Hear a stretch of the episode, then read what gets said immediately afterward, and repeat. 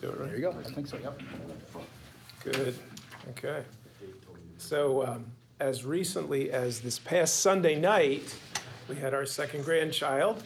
His name is Peter. And uh, Andy can tell I'm very excited. Thank you for cueing me in on that, too. So I brought up my phone just so I can keep track of time here. Um, thank you for introducing me, Tom. What he said is true. And in one way, my testimony could be about as short as Tom's introduction. Um, I jokingly told Tom that, you know, my testimony will probably be the shortest one that's ever been given at a men's breakfast. And you'll see what I mean in a minute. However, as uh, David Holmes and I were just saying a few minutes ago, uh, your testimony is really the story of how God works in your life. And so in that regard, since I've been around for a while, I actually could have a really long one. So fortunately, it's going to be somewhere in between. Let me ask you first, and I'm going to try to make this a little interactive, so I would love it if you would, you know, call out, say your answer, whatever. Um, I'm going to do a little teaching as we go along here, too. What makes a good testimony of faith in Jesus? What, for you, makes a good testimony? What do you think is an essential component to somebody sharing their story about their faith in Christ? God glorifying. Glorifying God, okay, right. That should be a number one, right? Thank you for saying it first. What else? The difference that Christ has made in your life, before okay. and after. All right, yeah. Starting with what was my life like before? How did I become a believer? What was it like after? You hit three of my points there, Dave. Very good. Okay, what else? What lessons you've learned? Okay, lessons learned. Good, thank you. I'll be doing some of that today.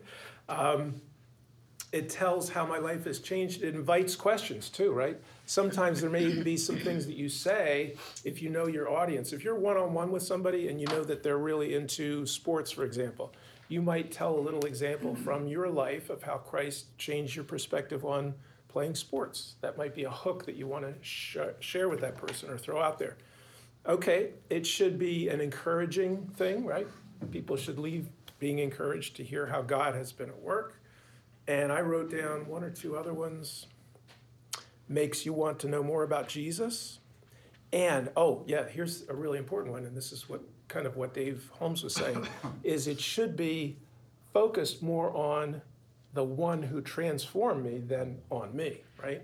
So I should be talking about my Lord and Savior, not about, hey, how great Keith Brown is. Okay, so hopefully that'll happen today, too. Change in priorities. Okay, good, right, change in priorities, absolutely. How did things, it, how did that paradigm shift happen in your life, and what's what's your life like now? So it gives the, re, the hearer a reason to be more aware that there is a supernatural world and that it has come to work in your life. And of course, in our case, it's not just a supernatural world, but it's our supernatural Savior. So as I share with you, I'd like to help you get to know me, some of what makes me tick, and including the ways that Jesus has transformed my life. Uh, we'll do this as I kind of take you on a uh, trip through my faith journey. Um, I'm going to share a quick background about me, and then we'll take kind of a winding up and down some pathways until we get to our destination. And there will be some time for Q and A, if you'd like to do that at the end. Uh, if it's as short as I was saying, we may have a lot of time for Q and A. um, I was born in Abington Hospital over in Montgomery County. Uh, my early years were spent in Huntington Valley, not too far away. It's about twelve miles uh, southwest of Newtown. After being a student and a swimmer at Lower Moreland High School, I went uh, further and further west in Pennsylvania. I uh, went to Bucknell University for college, University of Pittsburgh for law school, and then eventually I ended up back here east in Newtown.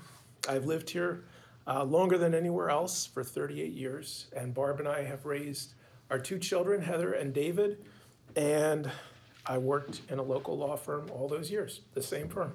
My children are faithfully walking with the Lord right now, and this is kind of fun. The two of them are together today. Um, Heather is visiting Dave down in Kentucky for obvious reasons. The new birth uh, brought her down there, and she's getting to spend some time with Judah and Peter. Judah's our first grandson.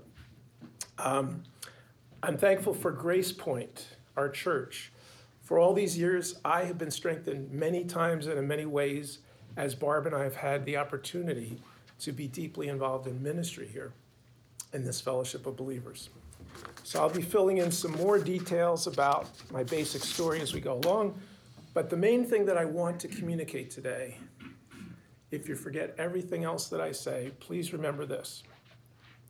Our Father loved me, and of course he loves all of us, so much that he knew how prone I am to wander, so he allowed his Son, my Lord Jesus, to rescue me from the danger of a life without him. Jesus did this through his unjust death, an excruciating, painful death on the cross, and his glorious rising from the grave.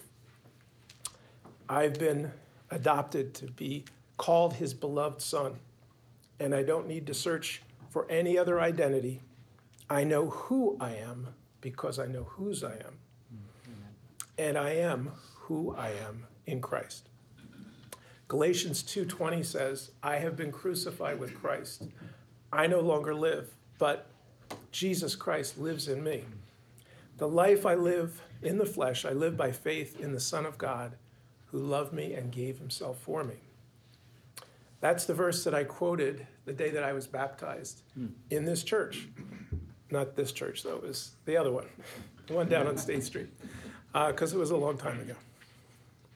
Uh, it speaks volumes of how I find significance in living each day by faith in Jesus. It says that I need not seek validation, which is really just for parking tickets, right?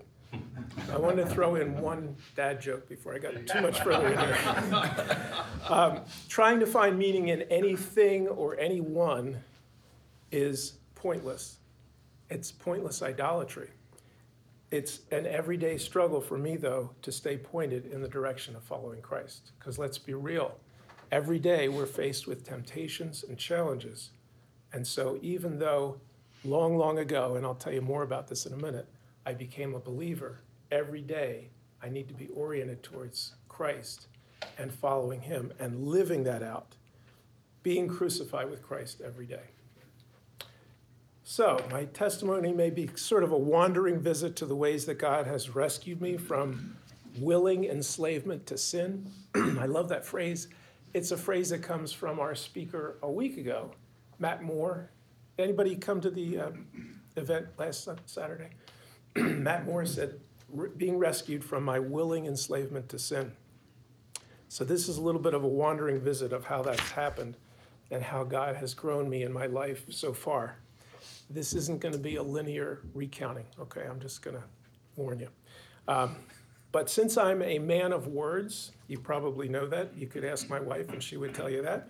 One way that I'd like to share with you is my life in quotes. So I'm going to be sharing quotes with you. I've already done a couple quotes from um, from the, uh, the scriptures, but I'll also be giving you some other quotes that have meant something to me as I've gone through my life. So I'm going to ask you this question. At various times in your life, what would you have had hanging on your wall, maybe in a dorm room or um, on your mirror or on your refrigerator, right? People put things on the refrigerator, remember them. Uh, think about some of those things that you've had to remind you of an important truth. And it's okay to yell them out if you think of something. He is no fool to give up which he cannot. He is no fool to give up which he cannot keep to gain that which he cannot lose. Jim Elliot. Okay. Jim Elliot, famous quote, great quote, and a good way to remember that Christ makes all the difference in changing our perspectives, right? Yeah. My grandparents had one, it was a pro plaque. Only one life will soon be passed. Only what's done for Christ will last. Will last. That's so I great. I remember that now. That's great. Yeah, absolutely. Yep. Use it for a song. They, they, yeah, they've used that for a song, right? Uh-huh. Mm-hmm. Yep. Good. Because I struggle with pride sometimes. My verse is, uh, where were you when I built the foundations of the earth? Finding that where your place is. Excellent. Yep, absolutely. Good quote from Job, Job. Right? Yeah. Mm-hmm. Yeah. Okay, here's one of the early ones from my childhood. Nothing as deep as what we just quoted, but um, you're a good man, Charlie Brown. Now, remember the Peanuts comic strip? That was big in our house, and uh, we used to enjoy every uh, Sunday looking at the funnies. And I wasn't named Charlie, but I knew I was a Brown for sure. uh, my mother was at home and, and frequently busy at church. My father was busy at work. He was a personnel director and then a vice president of human resources, which is just another way of saying personnel director, for a uh, chemical company in the area. Uh, my parents passed on to me one of the best gifts in life, and that was my faith in God and a sense of a family identity that came from trusting deeply in him. Now, I didn't get my faith from my parents, but I learned to see it by them living it out before me. My faith came from my own personal uh, trusting in Jesus as my own personal Savior. But my parents had a, a big role in that. So by the way, am I really a good man? Is Charlie Brown really a good man? Well, yes, but only by the grace of God, right? We're, nobody's good. Nobody's good intrinsically. So I'm going to share with you some um, principles. We talked about how a testimony can be uh, involving principles. And so I'm going to be sharing with you some principles that I'm just going to call laws of life. It's the way things work. Um, my parents and others in my life have lived these out before me. And it slowly dawned on me as I have grown that these are really true and things that we should live by. So the first one is start well and finish well. You've probably heard the saying you should finish well, right? Everybody talks about uh, it's really important to not just run your race uh, for the first few miles, but if you're going to be running a marathon, that last mile has to be strong. You want to you want to finish strong. But this law is actually start well and finish well. Starting well makes me think of what children need to be constantly exposed to. What would you say that is? Love. Love, absolutely, right? Love is the most important uh, component of a child's existence. It helps them to thrive and grow, and uh, it's the spiritual soil that they can grow in. Good.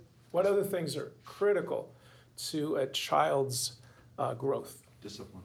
Discipline, absolutely, right? Yep, good. Other things? I'd say an exposure to the Bible, and you can get love and discipline from, from that, for sure. Okay. Other things? Nurturing. Great. Nurturing, right?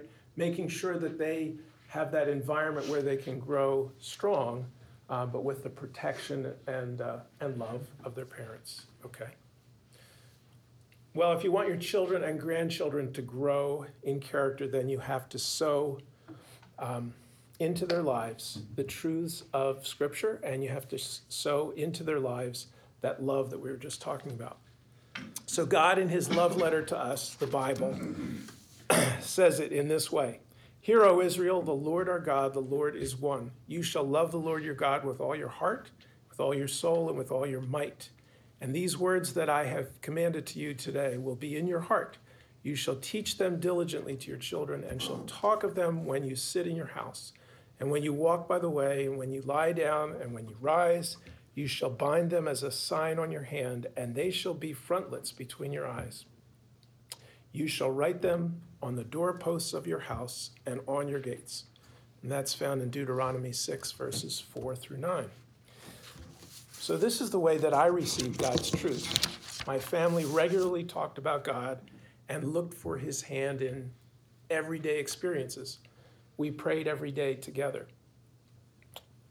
When Barb and I raised our children, we did the same thing with them.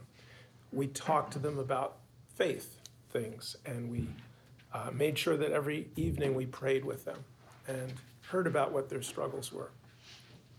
Another law of life is this: the law of cause and effect. So our goal as Christians in life is to what? How would you fill in that blank? Serve Christ. Serve Christ, okay, good. And that can look like a whole lot of different things, right? Yeah.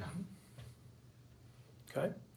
The Westminster Catechism says that we should glorify, glorify God and enjoy him forever, right? Okay. Um, we should grow and mature in our faith. We should make it to heaven not by the skin of our teeth, but with something to show for what we've been doing on this planet for the however many years we have. Okay, so If those are our goals, how do we get to that goal? How do we get to the goal of glorifying God and enjoying Him forever?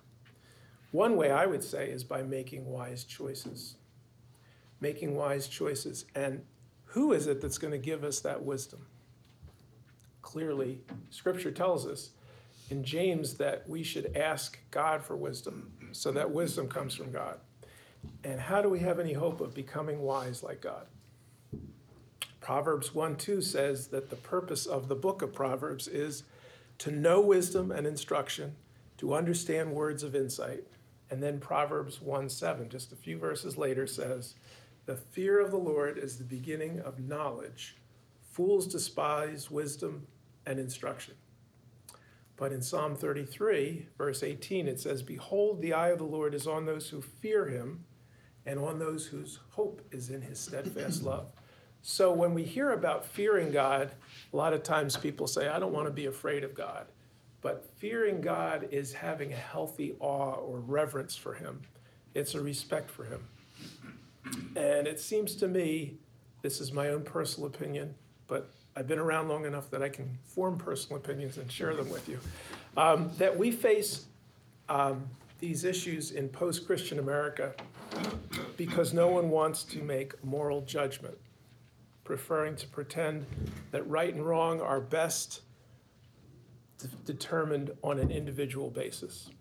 So I really appreciated this past Saturday how Matt Moore shared with us um, that the ones in his life, as he was walking in the L G B T lifestyle, who were most powerfully used by God to shape his heart in the direction of faith, were not the ones who preached at him, but the two or three who consistently reminded him of morality, that God cares about how we live. He said the people who love an L G B T person best are those who love Jesus fully. His grandma, Beth, was one that he shared about. Remember that? Um, she was inquisitive and willing to listen. And that was important for him because he needed somebody to listen to him and then remind him of the truth. So First Peter two, four through ten says, "As you come to him, the living stone, rejected by humans but chosen by God and precious to him, you also, like living stones, are being built into a spiritual house to be a holy priesthood, offering spiritual sacrifices acceptable to God through Jesus Christ. For in Scripture it says, 'See, I lay a stone in Zion, a chosen and precious cornerstone, and the one who trusts in him will never be put to shame.'" But what comes after that? What's the contrast?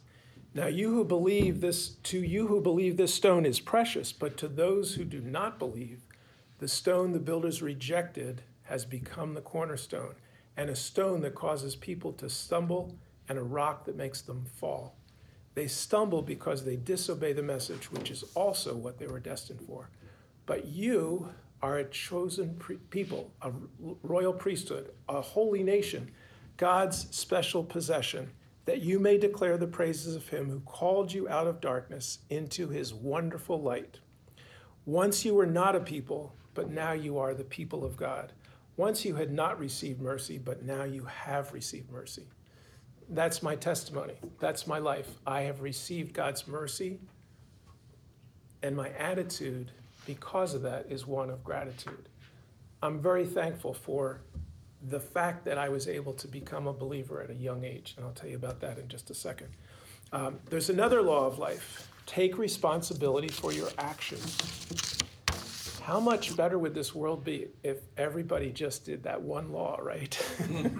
We just owned up and said, yeah, I made a mistake, and I'll make it right. So the first way... The devil way, made me do it. Yeah, the devil made me do it. That's right. A lot of people use that excuse. The first way that we need to take responsibility is to admit that our own actions are motivated by self-interest, seeking to be the ruler of our own little world. So if we admit our lostness, then we're more ready to take the next step, which is to be found. So in Jeremiah seventeen, verse nine, it says, "The heart is deceitful above all things and desperately sick," or desperately wicked. "Who can understand it?" And it goes on from there and it says, O Lord, the hope of Israel, all who forsake you shall be put to shame. Those who turn away from you shall be written in the earth, for they have forsaken the Lord, the fountain of living water. And I love that phrase, the fountain of living water, because it's the same living water that Jesus offered to the woman at the well. When you think about it, that was what he was offering her, was himself. This passage flies in the face of what in our culture is has been called therapeutic moralistic deism, the belief system that tells us to just trust our heart. Well, I'm not trusting my heart. I'm trusting the hand of the Savior who laid down his life for me.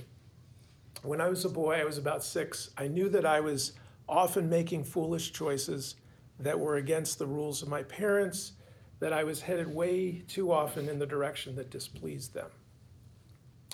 Like going into a stream near our house, even though I had been told not to, then thinking that my parents wouldn't notice that I had mud on my shorts. It's just a little example. Or staying out past sundown, even though I knew that was my cue for heading home. As a little boy now, remember, this is the kind of stuff I did. So I heard that the gospel clearly explained in Sunday school. My teachers, I remember, were Missus Hammerschma and Missus Worthington. And I heard this just about every week. And I went home one Sunday and I thought about how good it would be to exchange my sins for God's forgiveness, the forgiveness that Jesus had bought for me on the cross. So I was taking responsibility by asking for forgiveness.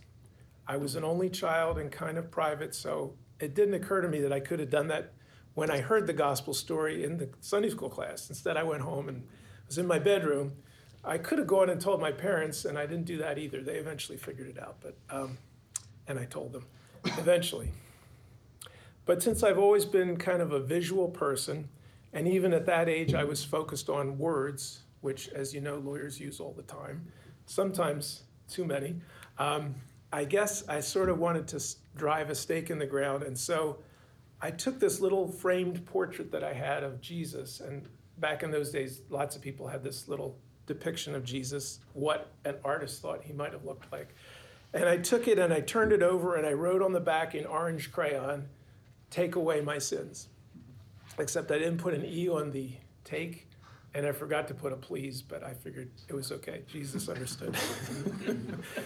And it was, um, it was at that moment that Jesus uh, took away my sins and I became a believer in Christ. Um, As you know, a six-year-old has a simplistic way of looking at life. And so um, it took a while for me to understand exactly what that decision meant. And I like to say that I've been making a series of decisions for Jesus ever since then. In fact, as I said a few minutes ago, we make a decision every day, right? I'm going to live for Jesus, or, nah, I don't care about that. I'm not going to pay attention to that. But Jesus did take away my sins. He's transformed every day since then. And I figured out it's been about twenty thousand eight hundred twenty of them. Um, and that's almost five hundred thousand hours, in case you're interested. um, some of that time I've been sleeping, but most of the rest of the time I've been tempted or challenged, as we all are.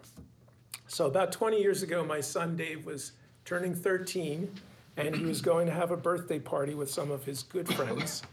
Uh, Barb and I decided that it was a good time for us to affirm him, uh, for, for him, some principles of biblical manhood that could help him with his maturity, and that he should be growing and increasing in these in, in measures in his life. So we reviewed four principles of manhood with him. And these are the four principles. And if you ask my son, he could still tell you all four of these, because we went over them more than just that one day. The first one is, reject passivity. Second one is expect God's greater reward. Third one is accept responsibility, which is the law that we're talking about right now. And then the fourth is lead courageously. Okay. I didn't come up with those four. Uh, they were uh, part of a, a biblical manhood curriculum that we're doing with our son, but um, I learned as much as he did from doing that with him, and I thought it was a really good lesson. And I'd like to just do a quick contrast of two men as we think about them in the Bible. Adam was the one who passively watched as his wife ate the, uh, the fruit and was led into sin. and then he joined her. Instead of receiving the blessings of the garden, they both strove to grasp the knowledge of good and evil. And then they pointed their fingers at others, right? So they were passive. Unfortunately, they didn't accept responsibility. They pointed at others. And then after cowering uh, in the garden, God came and found them. So they were not acting courageously. On the other hand, our Lord Jesus acted with passion and purpose. He laid down his life for the church, who is his bride, expecting God to not only allow this Holy One to not see decay, but to be resurrected eventually, which he was three days later. And now he leads us by his Spirit living within us. So he leads us courageously. He accepted responsibility for sins that he hadn't committed, and he saw God's greater reward. So another law or principle of life that I've uh, come to appreciate is daily cultivate habits of the heart, body, and mind. This is loving the Lord our God with all our heart, soul, mind, and strength, which is what we saw in Deuteronomy a few minutes ago. Matthew twenty-two thirty-seven says the same thing. One of the ways we can do that is by living in an attitude of self-forgetfulness. I actually have a book here that's called The Freedom of Self-Forgetfulness, written by Tim Keller. It's a great, um, really a sermon that he had preached at one point. It's turned into a booklet. Um, but the, the point of it is that true humility is not thinking of yourself, uh, uh, thinking less of yourself, but thinking of yourself less. And that's been attributed to C S Lewis. Actually, it's Rick Warren quoting C S Lewis, but it's the same idea of giving up on yourself, humbling yourself, and realizing that we need to be more surrendered to Christ. He must increase, and I must decrease. Another quote that I loved when I was growing up, and this was on my college dorm room uh, wall, is the longer the island of knowledge, the longer the shoreline of wonder. That's a quote from Ralph Washington Sockman. I don't know anything about Ralph, but it's a good quote. And um, the thing about it is the island of knowledge is surrounded by an infinite sea of mystery, right? And is, as that island grows, so does the shoreline, which is where wonder and learning and new ideas happen. It's the, the point is that Christ is the one who fills our lives with wonder. We can understand that he's the one who's going before us. We have no idea what's coming in the future. We don't know what's going to happen in the next minute. But what we do know is that we can trust him because he's gone before. And that's where we can learn. When we're in the midst of a conflict, when we're in the midst of um, a challenge, when we don't know what's going to happen next, we can exercise faith by trusting in him. So he must increase and I must decrease. Cultivating fruit is another way that we can uh, live that principle. Looking for the fruit of God's Spirit in our lives every day. Fruit of the Spirit are, let's say it together, okay? Love, Love joy, joy, peace, patience, kindness, goodness, gentleness, faithfulness, gentleness, gentleness and self-control, right? So there's nine of them. And I actually had a friend who every month with his children, he would say, okay, this month we're going to look for goodness. Or this month it's going to be self-control. That was a tough one.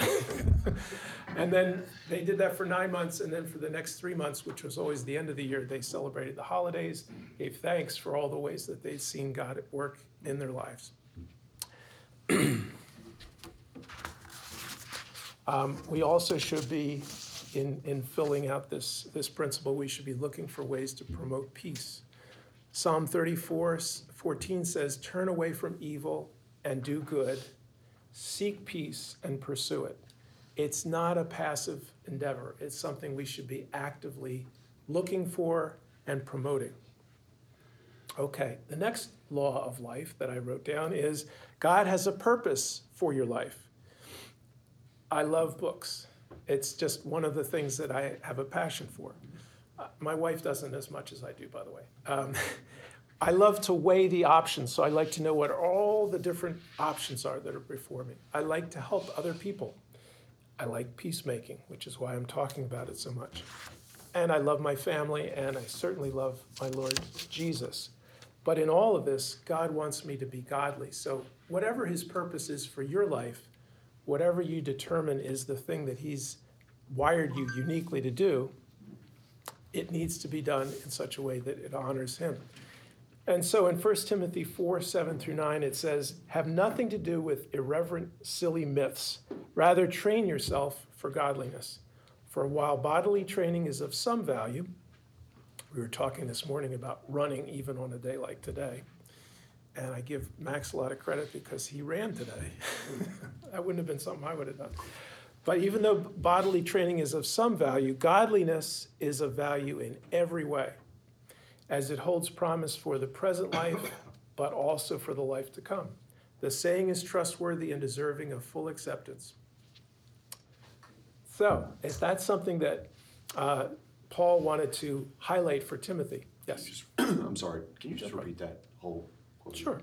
Have nothing to do with irreverent, silly myths. Rather, train yourself for godliness. For while bodily training is of some value, godliness is of value in every way as it builds up, uh, as it has promise for the present life and also for the life to come. The saying is trustworthy and deserving of full acceptance. It's kind of a, don't miss it. I just said something important, right? um, and so I see part of my calling as being a peacemaker. Uh, peacemaking is a way to help people that are in conflict. It's not something that uh, people always want to acknowledge is important, but Christ gives us conflict uh, as an opportunity for us to grow. And this isn't just morally virtuous behavior. It's not just something that we can do to make others think that we're good, because you can do that even from a motive of fear or pride or a desire for power. You can be in a position of idolatry and still do good behavior. Um, another quote from that same person, Ralph Stockham, is, let us not bankrupt our todays by paying interest on the regrets of yesterday and by borrowing in advance the troubles of tomorrow. So when we think about peacemaking, it makes us look into our hearts and determine if I'm in a conflict with somebody else, maybe there's something going on in my own heart that is a progression of an idol. Let's face it, idols grow very readily in our hearts. And as I studied peacemaking, uh, even when I was in law school, way back when, um, I realized that these are biblical truths based on uh, scriptural principles that we should apply in our daily lives.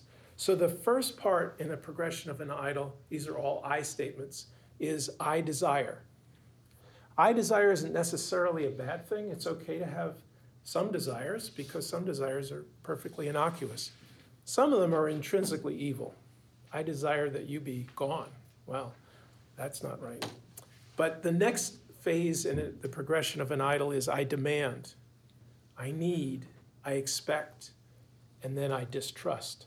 I start to think about what this other person I'm in conflict with is, is deciding to do that is adverse to my own existence. So I'm thinking they must have something in their heart that's evil. There must be something going going on in them that's just not right. So not only do I demand, need, expect, and then start to distrust this other person, now I judge them. And so I say, you should do this, or you didn't do something that you should have. And then finally, I, I become the judge and jury, right? I punish them. Since you didn't do this, therefore I will. You fill in the blank. Proverbs twelve three says, no one is established by wickedness, but the root of the righteous will never be moved. So we have to change our hearts at the root. And the best way to do this, and the way that I've uh, seen work well in situations of conflict, is to say, what's going on in my heart that is so important to me that when I wake up in the morning, it's the first thing I think about? What is it that I say in my heart, I absolutely have to have? And if it's not my relationship with God, um, it's probably not as important as I'm thinking it is. It's becoming an idol for me. Now, First Corinthians was written to a divided church. Some of the people were following Paul, others were following Apollos, and others were following Cephas. None of these people who were following humans were considering the importance of the teaching that all those people had given to them. And so the problem there was that they were all um, giving glory to one teacher or another. And so in this book, The Freedom of Self-Forgetfulness, uh, the author Tim Keller says, we need to think about what the First Corinthian church had to learn, which was that they had a natural condition of the human ego. And guess what? We still have it in the twenty-first century, right? That natural condition is that we're empty, painful, busy, and fragile. Our egos are empty. There's nothing about a human ego that is intrinsically good. It's always going to be focused on me. Um, they're painful because they're always being stretched. They're busy trying to get recognition, and then they're also fragile from being stretched and then deflated. But Paul shows us that we can have a transformed sense of self. And this is something that personally I've experienced by trusting in Christ more than in myself. Through the gospel, we can have this transformation. So Paul doesn't look at the Corinthians for his validation. He doesn't look to the human court, or as Paul says, he doesn't even look to himself for the verdict that he is a somebody. Although he knows that he is the chief of sinners, it doesn't stop him from doing what he was called to do. Why is that? Well, the essence of the gospel, humility, is not thinking about myself, but thinking less and less of myself. And the ego is not getting puffed up, it's getting filled up. Enjoying things that are not about me, enjoying things about people who are around me for who they are. Well, this is a different way of looking at life. And Paul's point was, if you're living a Christian life, you can live for others more than for yourself. Your ego doesn't have to be blown up and, and puffed up all the time. How do we get this? Well, the way to do it is by receiving the ultimate verdict. And I'm using some legal terms just because it fits this, the situation. It's what Paul was talking about. He said, I'm not judged by you Corinthians or by anyone else, not even by myself, but rather he was judged by God. And the good word here is that it's, as Paul said, it's the Lord who judges me, and his verdict comes from, uh, comes before any performance by me. In any other faith, performance leads to a verdict. What I do results in the deity being pleased or displeased, but the gospel tells me that it is done. It's finished. I have been declared innocent before the only judge who matters, and that's God. And that's because of his son, Christ's sacrifice on the cross. So it says in Romans eight, one through four, there is therefore now no condemnation for those who are in Christ Jesus. For the law of the Spirit of life has set you free in Christ Jesus from the law of sin and death. For God has done what the law, weakened by the flesh, could not do. By sending his own son in the likeness of sinful flesh and for sin, he condemned sin sin in the flesh, in order that the righteous requirement of the law might be fulfilled in us who walk not according to the flesh, but according to the Spirit. So with our faith, like no other, the moment that I believed, that I told you about a few minutes ago, as a boy of six, Christ imputed his perfect righteousness, his perfect performance, to me as if it were my own. And he adopts each one of us into his family when we trust in him in that way.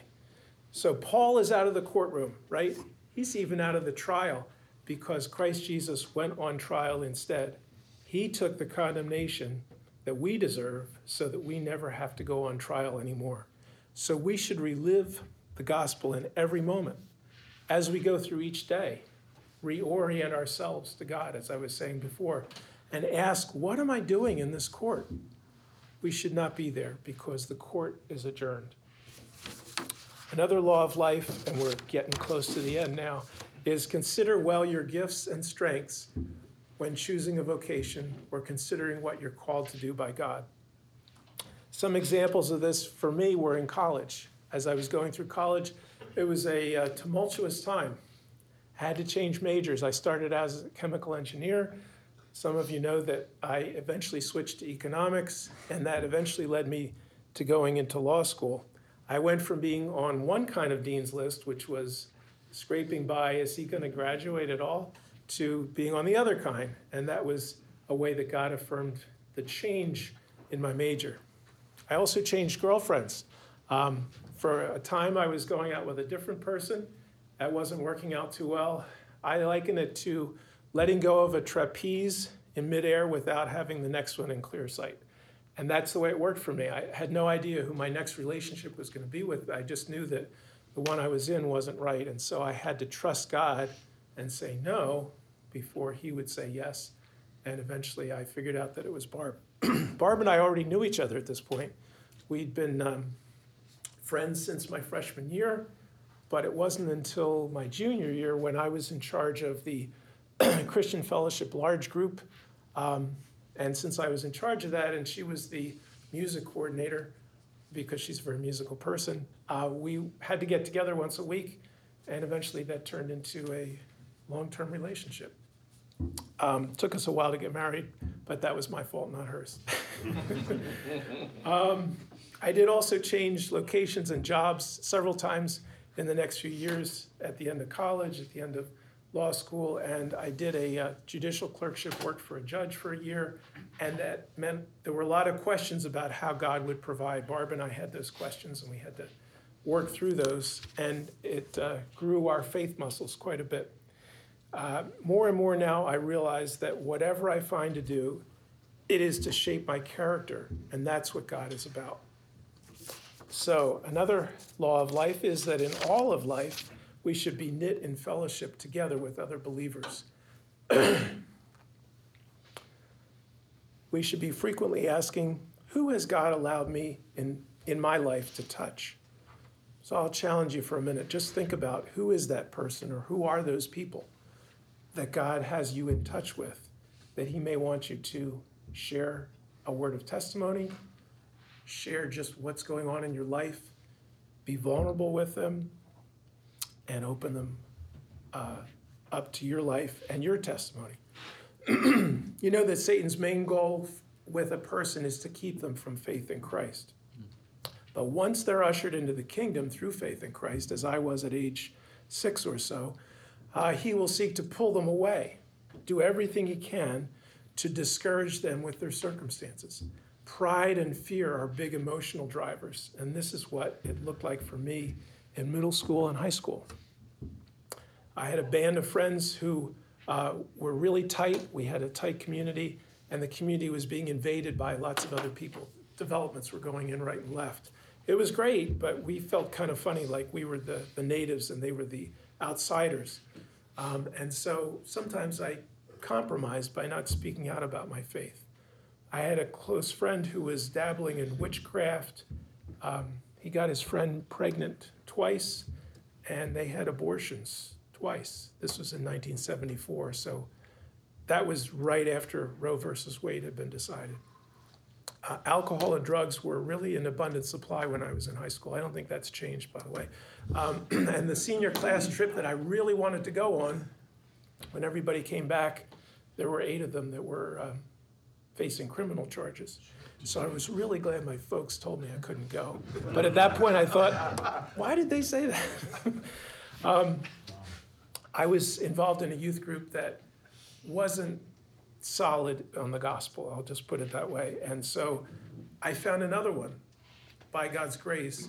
And what was the difference that, that was made in my life was that by meeting with that group of fifteen to twenty other Christians who I met with weekly, to sing what I will refer to as early Christian songs. This was way before the Christian music uh, got, got uh, off the ground. Uh, we studied the Bible and we would hang out together. That was the difference uh, that, that made a big difference in my life as I was going through high school and in, in preparing me when I went to college to look for that same kind of group of believers. A good friend from high school called me and asked me a few years ago if I would be on his team. He had fallen into a sin that involved uh, same-sex attraction, and he needed friends who believed in him, to be there for him, for accountability, for encouragement, and to just listen. So do you think I said yes? Yes. You're, a lot of you are nodding, yeah. Okay. Well, you might say, how could you refuse? He's your friend, right? Um, I will tell you that I had been asked for the same kind of team about ten years before that, and I had said no. And I regretted that, saying no, because the person who was reaching out to me thought he could count on me, and I, I just was feeling like um, people would think the wrong thing of me. I later regretted that choice, and I made the right decision the second time. So for my high school buddy, I said yes, and I am glad to tell you that he has been sober, which for somebody in that situation means he's been uh, living with his family of five and not engaging in any kind of relations with men uh, for the past three years, which is a big deal for him. And I'm praising God for his power to save. Uh, the last law of life that I want to share with you is, in all of life, be learning. A second quote that I liked in college is, "It is better to light one little candle than to curse the darkness." It was first spoken in public, apparently, by Peter Benenson, an English lawyer and a founder of the group called Amnesty International. Um, but there are some uh, internet uh, sources that say that this was an old Chinese proverb. I don't know, and I didn't want to spend the time, so that's the best I can tell you. But it is better uh, to light one little candle than to curse the darkness. When I was in law school, Uh, I was challenged in my faith, mainly because I always had to be on. I always had to be studying, preparing cases for class, attending class, and sometimes eating and sleeping. I didn't do as much of that then as I should have. And uh, the way that I kept sane at that point in time was to be involved in the Christian Legal Society chapter. Uh, that's the first place that I heard about biblical peacemaking. I got engaged and married in those three lo- years of law school, and I want to give you a quote from First Peter, uh, Second Peter, verse, um, uh, chapter one, verses two through eleven. It says, "May grace and peace be multiplied to you in the knowledge of God and of Jesus our Lord. His divine power has granted us all things that pertain to life and godliness through the knowledge of him who called us to his own glory and excellence, by which he has granted to us his precious and very great promises, so that through them you may become partakers of the divine nature." Think about that. We can become partakers of God's divine nature, "having escaped from the corruption that is in the world because of sinful desire. For this very reason, make every effort to supplement your faith with virtue, and virtue with knowledge, and knowledge with self-control, and self-control with steadfastness, and steadfastness with godliness, and godliness with brotherly affection, and brotherly affection love. For if these qualities are yours and are increasing, they keep you from becoming ineffective or unfruitful in the knowledge of our Lord Jesus Christ." Now think about the promises that are in these next few verses. They're amazing. "For whoever lacks these qualities is so nearsighted that he is blind, having forgotten that he was cleansed from his former sins. Therefore, brothers, be all the more diligent to confirm your calling and election, for if you practice these qualities, you will never fail. For in this way, there will be richly provided for you an entrance into the eternal kingdom of our Lord and Savior, Jesus Christ."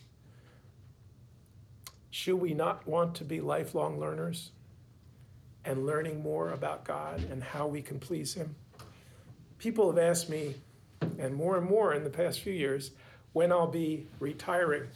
And my answer is that I have no plans to retire. I don't think I'm going to change that answer, um, because retiring to me means leaving something without having something else to go to. Um, You can be sure that if um, I stop doing what I've been doing for the last thirty-eight years, it will not be from something, but leaving to do something else. And no matter what it is, I'll always be learning. So as I bring this wandering journey to a close, I'd like to share with you one of my favorite Psalms. I have one hundred fifty of them, by the way. But the one that is one of my most favorite is number sixteen. So I'll close by praying a prayer for all of us based on verses eight through eleven. Let's pray together, okay? Lord, please help us to each be able to say, I have set the Lord always before me. Because you are at my right hand, I will not be shaken.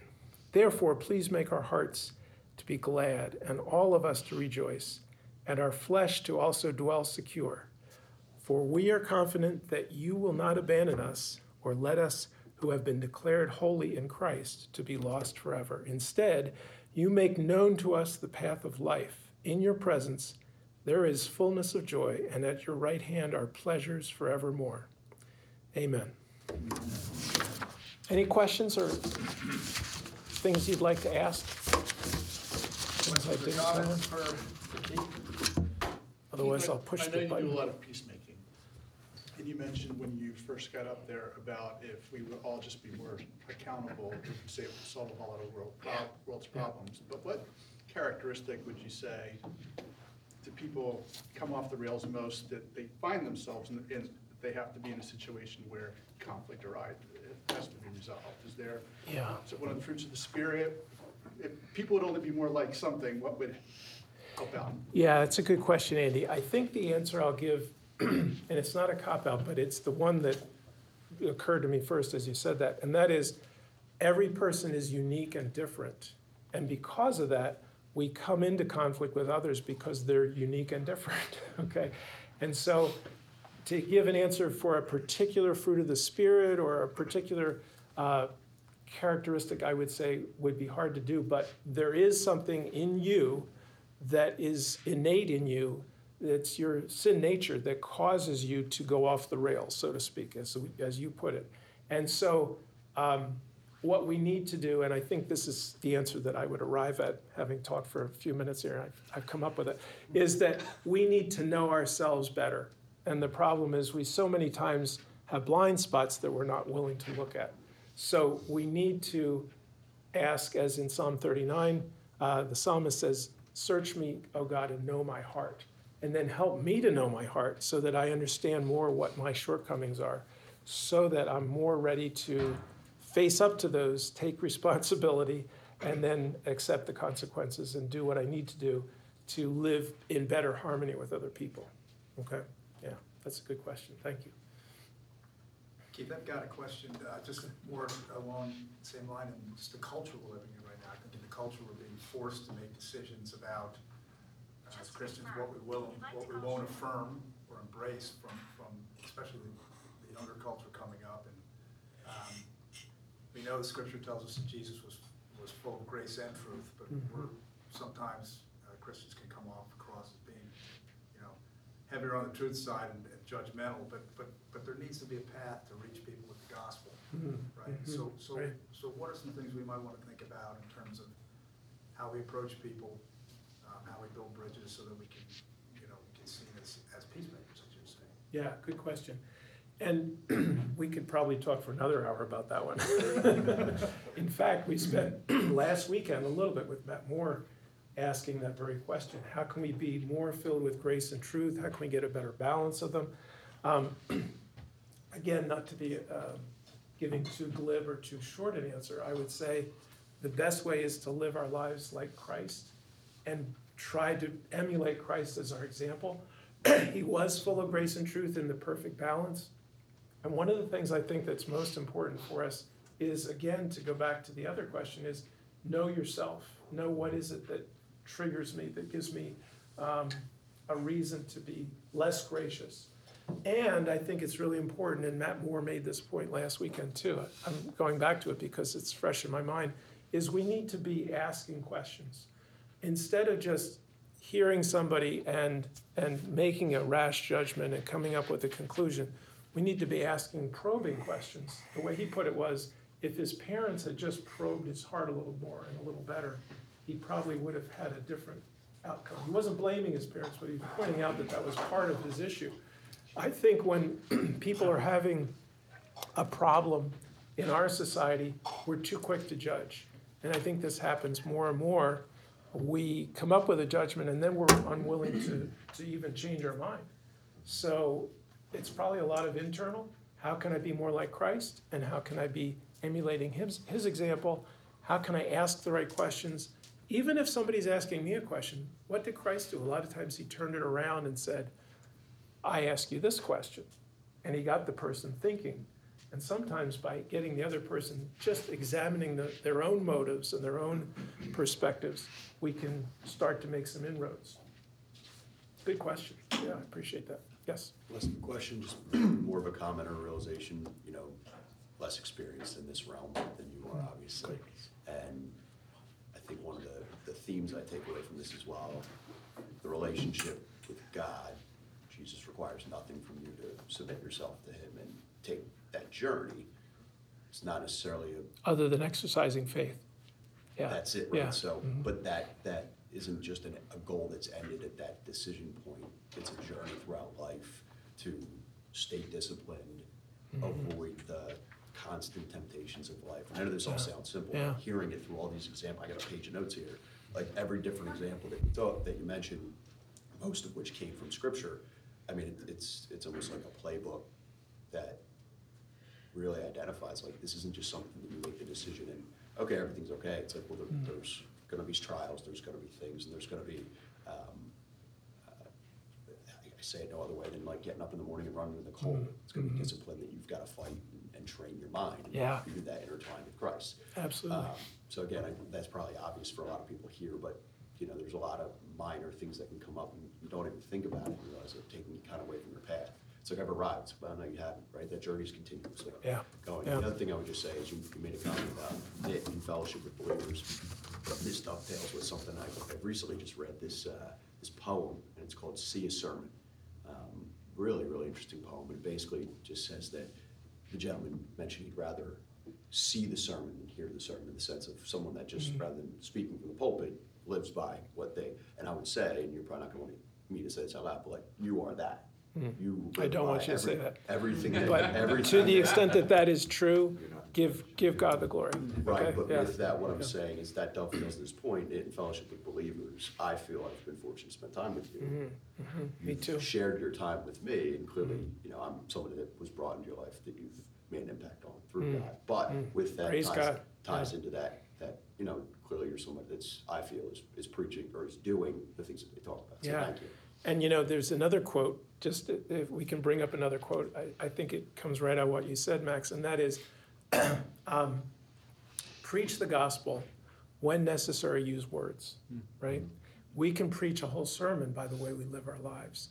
And sometimes when we do that, somebody's going to come up to you and say, how come you're different? That's happened to me from time to time. And that's a great open door to say, well, how much time do you have? An hour? Okay, well, we're over time now, so I'm going to push this button.